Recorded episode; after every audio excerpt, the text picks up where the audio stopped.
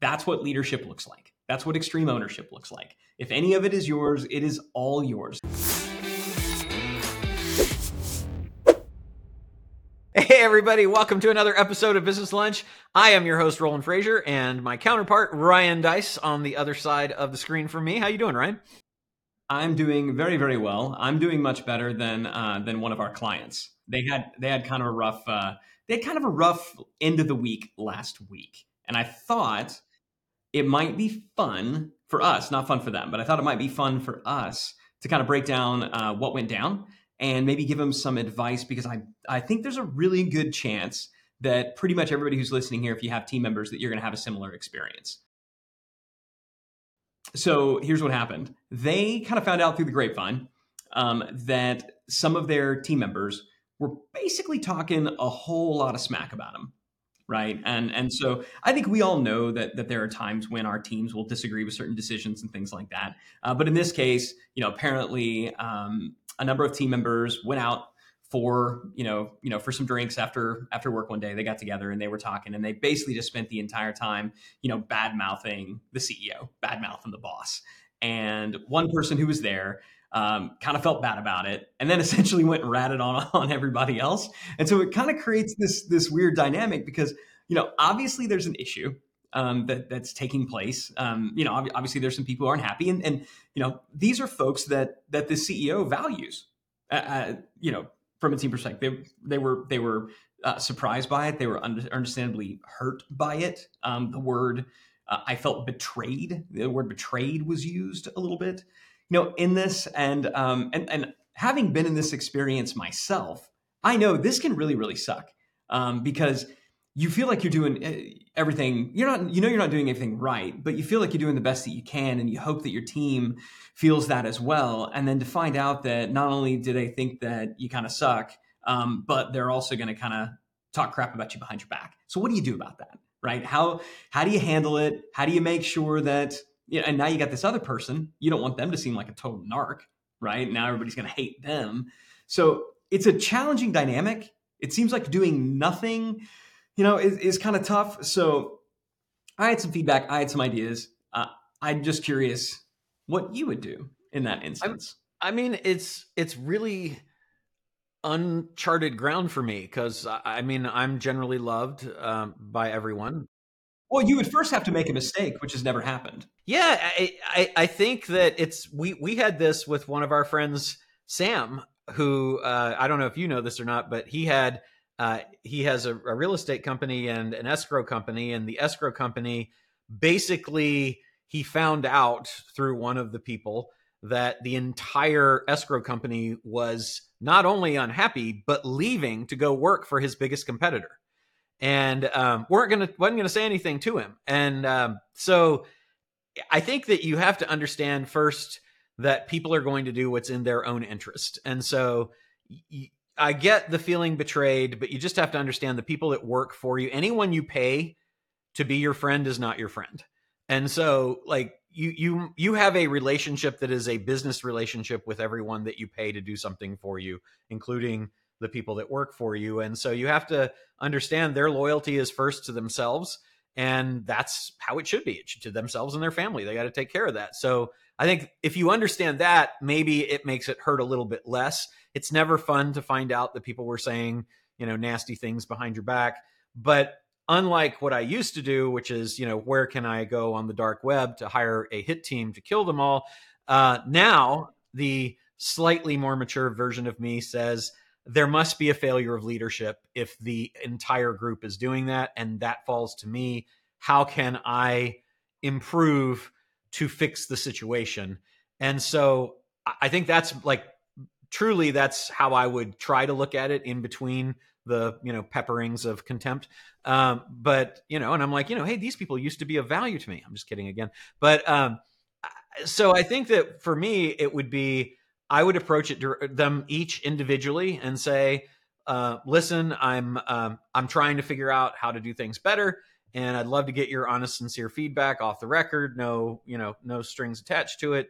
Tell me how you think. You know, what do you think we're doing wrong, and what do you think we're doing right, and what specifically do you think we could do do, do to improve it? And I would try to put in my own pip, my own personal performance improvement plan to to do better. What are you, what what are what is our friend doing, and what are you thinking? Well, I'm not quite sure what they're going to do yet. They're still okay. um, they're still swirling around in the emotional aspect of it, and I do think I love what you said there. Um, it, it is important that you give yourself, if this happens to you, you've got to give yourself enough space to kind of let just the emotion of the probably the dopamine or whatever the chemical is that just got unleashed into your bloodstream. You kind of got to let it fade. So the the they were they were ready to fire off some emails. I was like, you have to sleep for at least, and it was a Friday, right? I was like, please do not do this on a Friday and have it lingering. Like, I, I remember you and I having conversations about not sending an email. I have learned this from the best. Um, and, and so, yeah, I think that is the first thing is, is you have to pause, right? That is thing number one is you just have to, to pause. And in that pause, I love what you said. I think, and I asked them, and it's funny, I, I, did have this conversation with Sam, who's not the person I'm referencing. And so we know two people that this has happened to literally in the last like couple of weeks. I'm embarrassed to say that this has happened to me four times that I can remember, where I've heard through the grapevine that people that I trusted. So I want to, I say that just so that you know, if you've had this experience as a CEO, it doesn't mean that you're fundamentally broken or that you're a failure. I, I don't know a single CEO who is operating a team at any scale that isn't going to have this happen to them. I think the first thing, again, is pause. The second thing is to ask very sincerely after you've paused, how much of this do I own? And, and I remember ch- chatting with Sam and being like, well, are they right? you know? like, Good. Like, Excellent uh, first question, right? And it was the same question I asked this person. I was like, based on what they said, are they right? And I think that's a really important question to ask because look, if they're right even 1%, then I think your follow up posturing needs to be, at least in the beginning, to own 100% of that. I think that's really, really important. 1% is 100%. That's what leadership looks like. That's what extreme ownership looks like. If any of it is yours, it is all yours. Now, clearly they have their own mistakes that they've perhaps made in the communication of it. We can talk about that. But I don't believe that those mistakes would perhaps invalidate the overarching kind of issue challenge, which may just be kind of a, a cultural one. So we can come back to that. So I do think that those are the first two. You have to also understand that they are, or it helps to understand that they are at that point, they have lived with whatever it was for long enough that it's percolated to the point where they feel a need generally in a spontaneous explosion of emotion to vent. And that's okay also because people say things that they don't mean when they're venting, and people can be unnecessarily mean when they're venting, and they're frustrated too. So that's the other thing is that, you know, think about your worst thought that you've had in any situation where you were unhappy. And if you had it articulated, because, because clearly those comments were not meant to re- to to reach the ears of that CEO. However, it also is indicative that maybe there could be a better communication structure put in place for feedback so that it doesn't get to the boiling point that causes that explosion. Yeah, and if any if anybody's ever been guilty of of doing this yourself, then you got to provide you got to have some empathy for the person doing it to you. It's hard in the moment, that's why you got to sleep, but I think all of us have been guilty of saying things that we didn't mean because very often we think thoughts and it's not until we hear ourselves say them that we put them to any kind of truth test. And then we hear ourselves say them. And now, if we say them in a group, you'll have people in the group who don't necessarily agree with you, but just to not make things awkward or just to be kind of, they'll go along with it. And we know this happens. So I think it's also important to acknowledge we can see this as like this almost conspiratorial betrayal. Like, ah, everybody's against me. And very often the other people who are there were just trying to like de-escalate the situation you know agreeing just to sort of move on. So i think it's really really important just that you have this context in mind that you give everybody the benefit of the doubt. And then you're advocating a head of the snake kind of strategy right? Then you find the ringleader and then terminate them like with a police escort out of the building and you could call it head of the snake. You call it a, a prison yard strategy as well where you show up and just the first person you just beat them to a pulp yeah. Well, that, that yeah, yeah, that's true. I guess I'm thinking that. No, here's let me tell. So that's a good transition. Here's what I don't. Yeah, here's what I don't think that you should do. Um, that I have I've never done this, but I've been tempted to do it. And this person was was considering it. They were like, I really think that I probably should just fire the people that were involved. Um, and and I'm going to encourage you, don't do that. The, firing people is always an option, which is why you shouldn't do it first, right? So don't just go out there and fire. You need to get the full, even if you're quote unquote right, even if there isn't a legal liability, culturally speaking, it sends a message to the rest of the team that if you speak ill, you're going to get fired. So we don't want that. So just going in and firing people, uh, obviously, violence is, is never the answer. Uh, if anybody wasn't sure, we were joking ahead of time. Here's another thing that I have done that you shouldn't do. Um, don't send a passive aggressive memo to the entire uh, company. I've done this. I've been like, it's come to my attention that some of you in the team aren't happy about certain things. And, you know, just know that blah, blah, blah, blah, blah, blah, blah, blah, blah. Well, here's what happens. Everybody pretty soon figures out exactly what's going on, including the people who never would have known, never would have been impacted. And it winds up causing weeks long kerfuffles um, and doesn't actually address, you know, the real issue, issue. So please don't send some kind of passive aggressive memo. Also, and I think this is just as important, I've tried this as, uh, before too, you can't just act like nothing happened. And that's something that i that i have attempted multiple times. You know what? They probably didn't mean it. You know what? Everybody's busy. You know what? It's stressed out. You know what? Some of this is my fault. I'm just going to let it go. I'm just going to let it slide. Every time that's happened the situation wound up getting worse you know not better. So i don't think you should do any of those things. What i would do and you kind of said it um, you've got to go out reach out to the individuals directly right I, I think that's I think that's really, really important. You got to go out to them directly. You've got to go out to them uh, individually. Um, I like to do it via email so that they have time to process it and not get defensive. So if you you know walk up to them and you're like, "Hey, I understand this happened," good chance that they might get defensive and be like, "Oh," so and it, it, it becomes very unproductive. So I like to send an email that's just like, "Hey, just want to make you aware heard kind of heard through the grapevine that, that you're unhappy about some things. I just want to be clear everybody in this company is entitled to their own opinion. Also, having given it some thought, I'm sure that I own a lot of this. I would really appreciate the opportunity uh, to have a conversation with you and maybe share the why behind why we're doing what we're doing or why we've done what we've done. Uh, and, and so I think it's important individual outreach. Let's have a conversation, share the why. Now, you might be thinking, because I've, I've dealt with this before with fairly low level team members and it was a little bit frustrating because it's like, I don't really want to have to spend time in my day talking to essentially entry level folks who don't even report to me. Um, but I felt like it was important.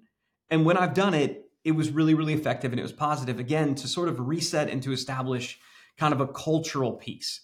So, had the one on one meeting, said, I want to hear you out you know, I don't care about like what was said or how it was said. Not really worried about that right now. You know, I want us to kind of come to a general, you know, agreement on what's going on and, and why, you know, why things happened. Um, so just that's what I've done. That was my recommendation. Agree, disagree, changes, nuances. Uh, nuances. I, I think that because chain of command is so important, that if you're going to reach out directly to do that, that it could jeopardize that. Uh, and so my suggestion would be that you would have a conversation with the supervisors or whoever yeah. the direct reports were to you to get to those people and say, I got a little bit of a breakdown in uh, in culture and, and employee satisfaction. This is what has kind of you know I heard. Um, I want to fix it.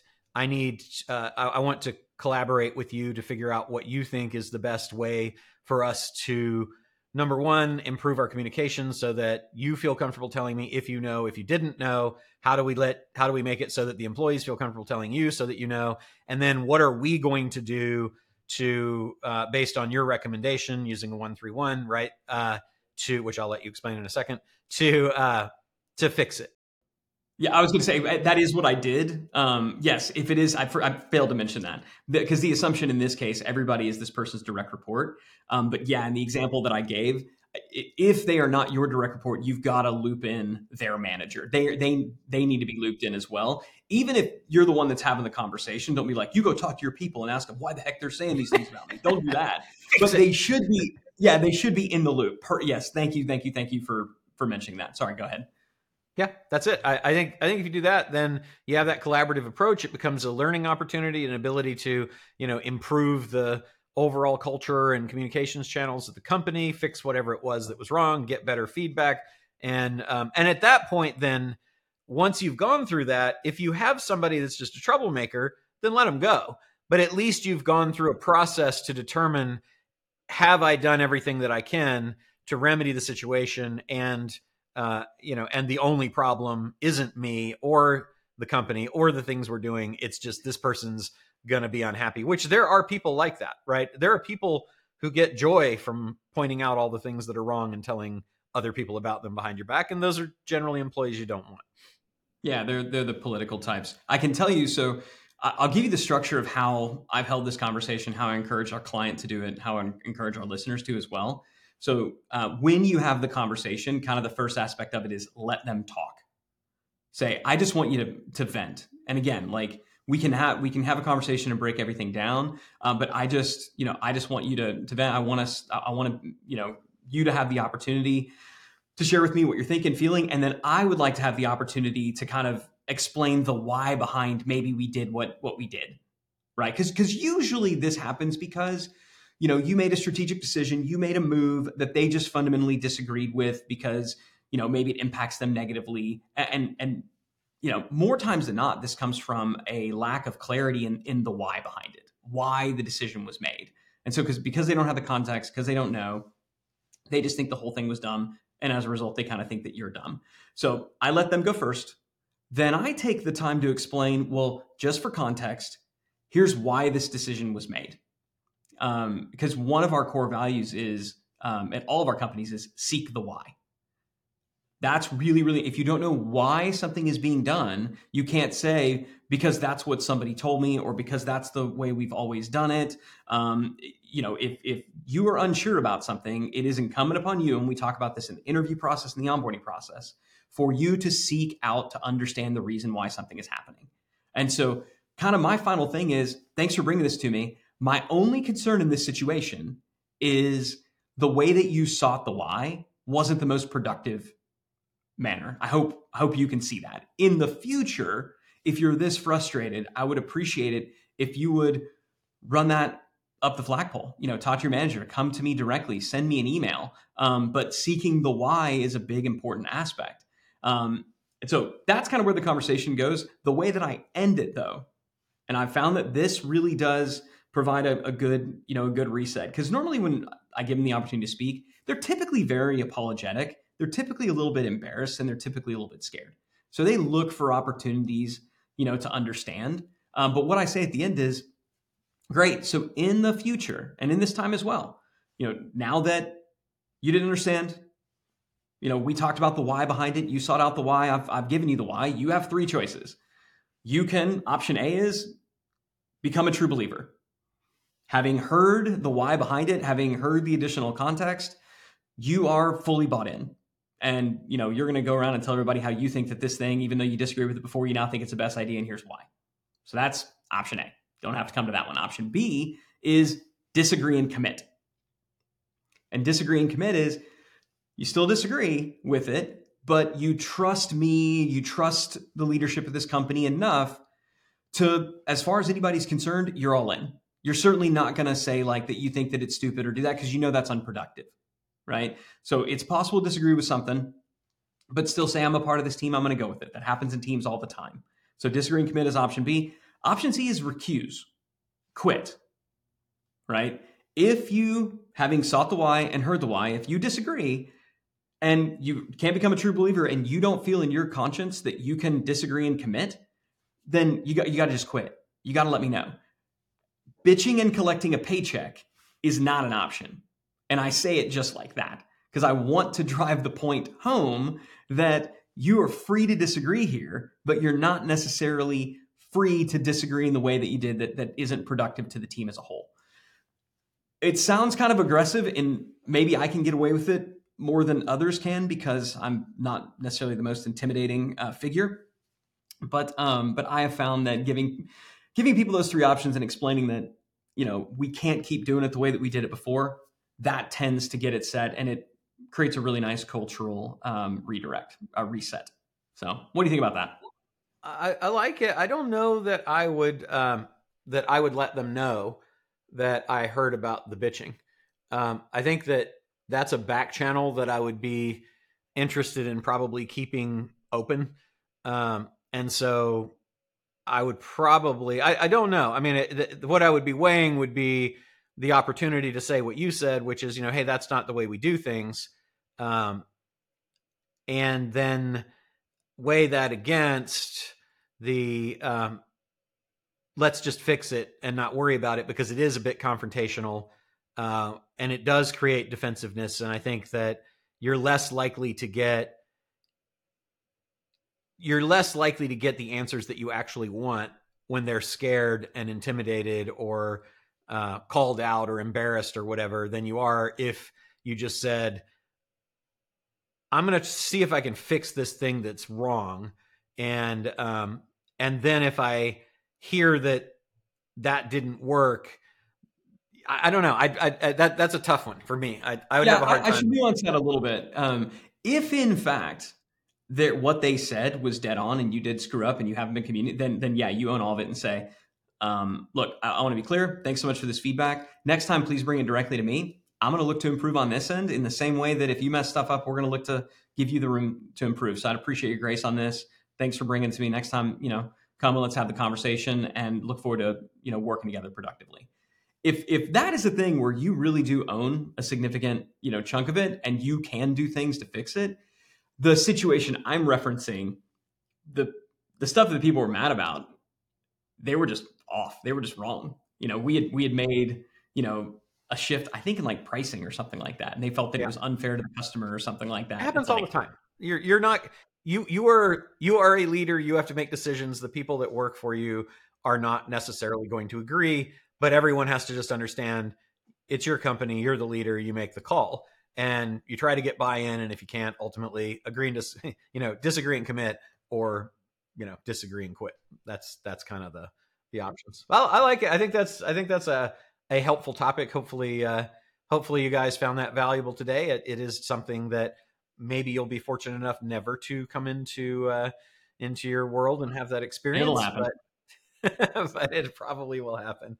Um, okay, and so then they're just kind of pondering it right now to decide what they're going to do. I believe they're going to follow. They're going to do the the kind of individual outreach. What they're trying to weigh is exactly what you said. How much, you know, uh, they they don't want to throw the kind of the reporting party under the bus. So I think they're figuring out you know how to do that. But at the end of the day, um, what I, what I said to them is tell the other person, hey, I, I, really think that we should bring this directly to, you know, in this case, the boss lady. I think I think we should bring this, uh, you know, to the to the CEO. I, I bet we would be heard, and and say like, and if if they're unwilling to do that, say like i'm i'm going to let them know that like that some people are unhappy i'm not going to say everything but just say hey there's some stuff going on and we should probably have a conversation about like so i'll go if we won't um, and so I think they're going to hope that uh, this this person's hope right now is that the other person who reported it will will convince everybody else to come to them so they don't have to do it. But I think the only choice, if you see that there is some people who are disgruntled in your organization, you you've got to take the first step if they're unwilling to do it. You've got to reach out to them. You got to reach out to them uh, with humility. You got to reach out to them with curiosity, a sincere desire to know and understand their position, um, with uh, the goal of you know everybody being better because of it. So I think that's where they're going to wind up. Hopefully they come they come to them. Awesome. Well, hopefully you guys found this to be helpful. If you did, please share it with a friend, and um, we will see you the next time on Business Lunch.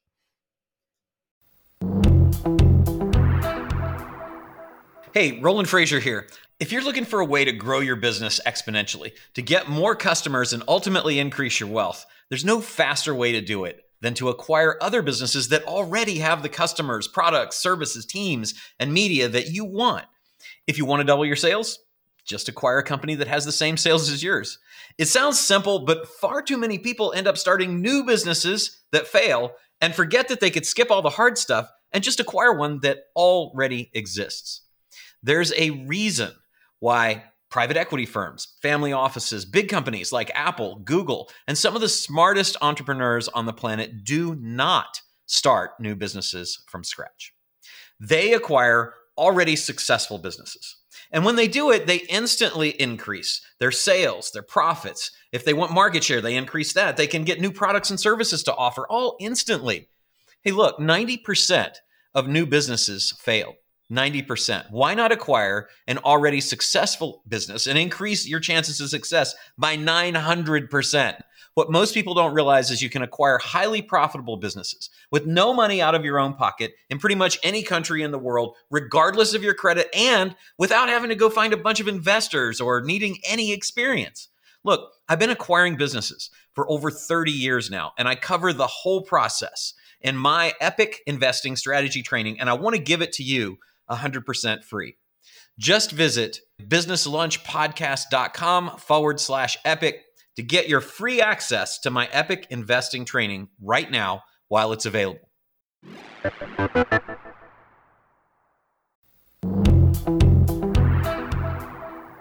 Hey, Roland Frasier here. If you're looking for a way to grow your business exponentially, to get more customers and ultimately increase your wealth, there's no faster way to do it than to acquire other businesses that already have the customers, products, services, teams, and media that you want.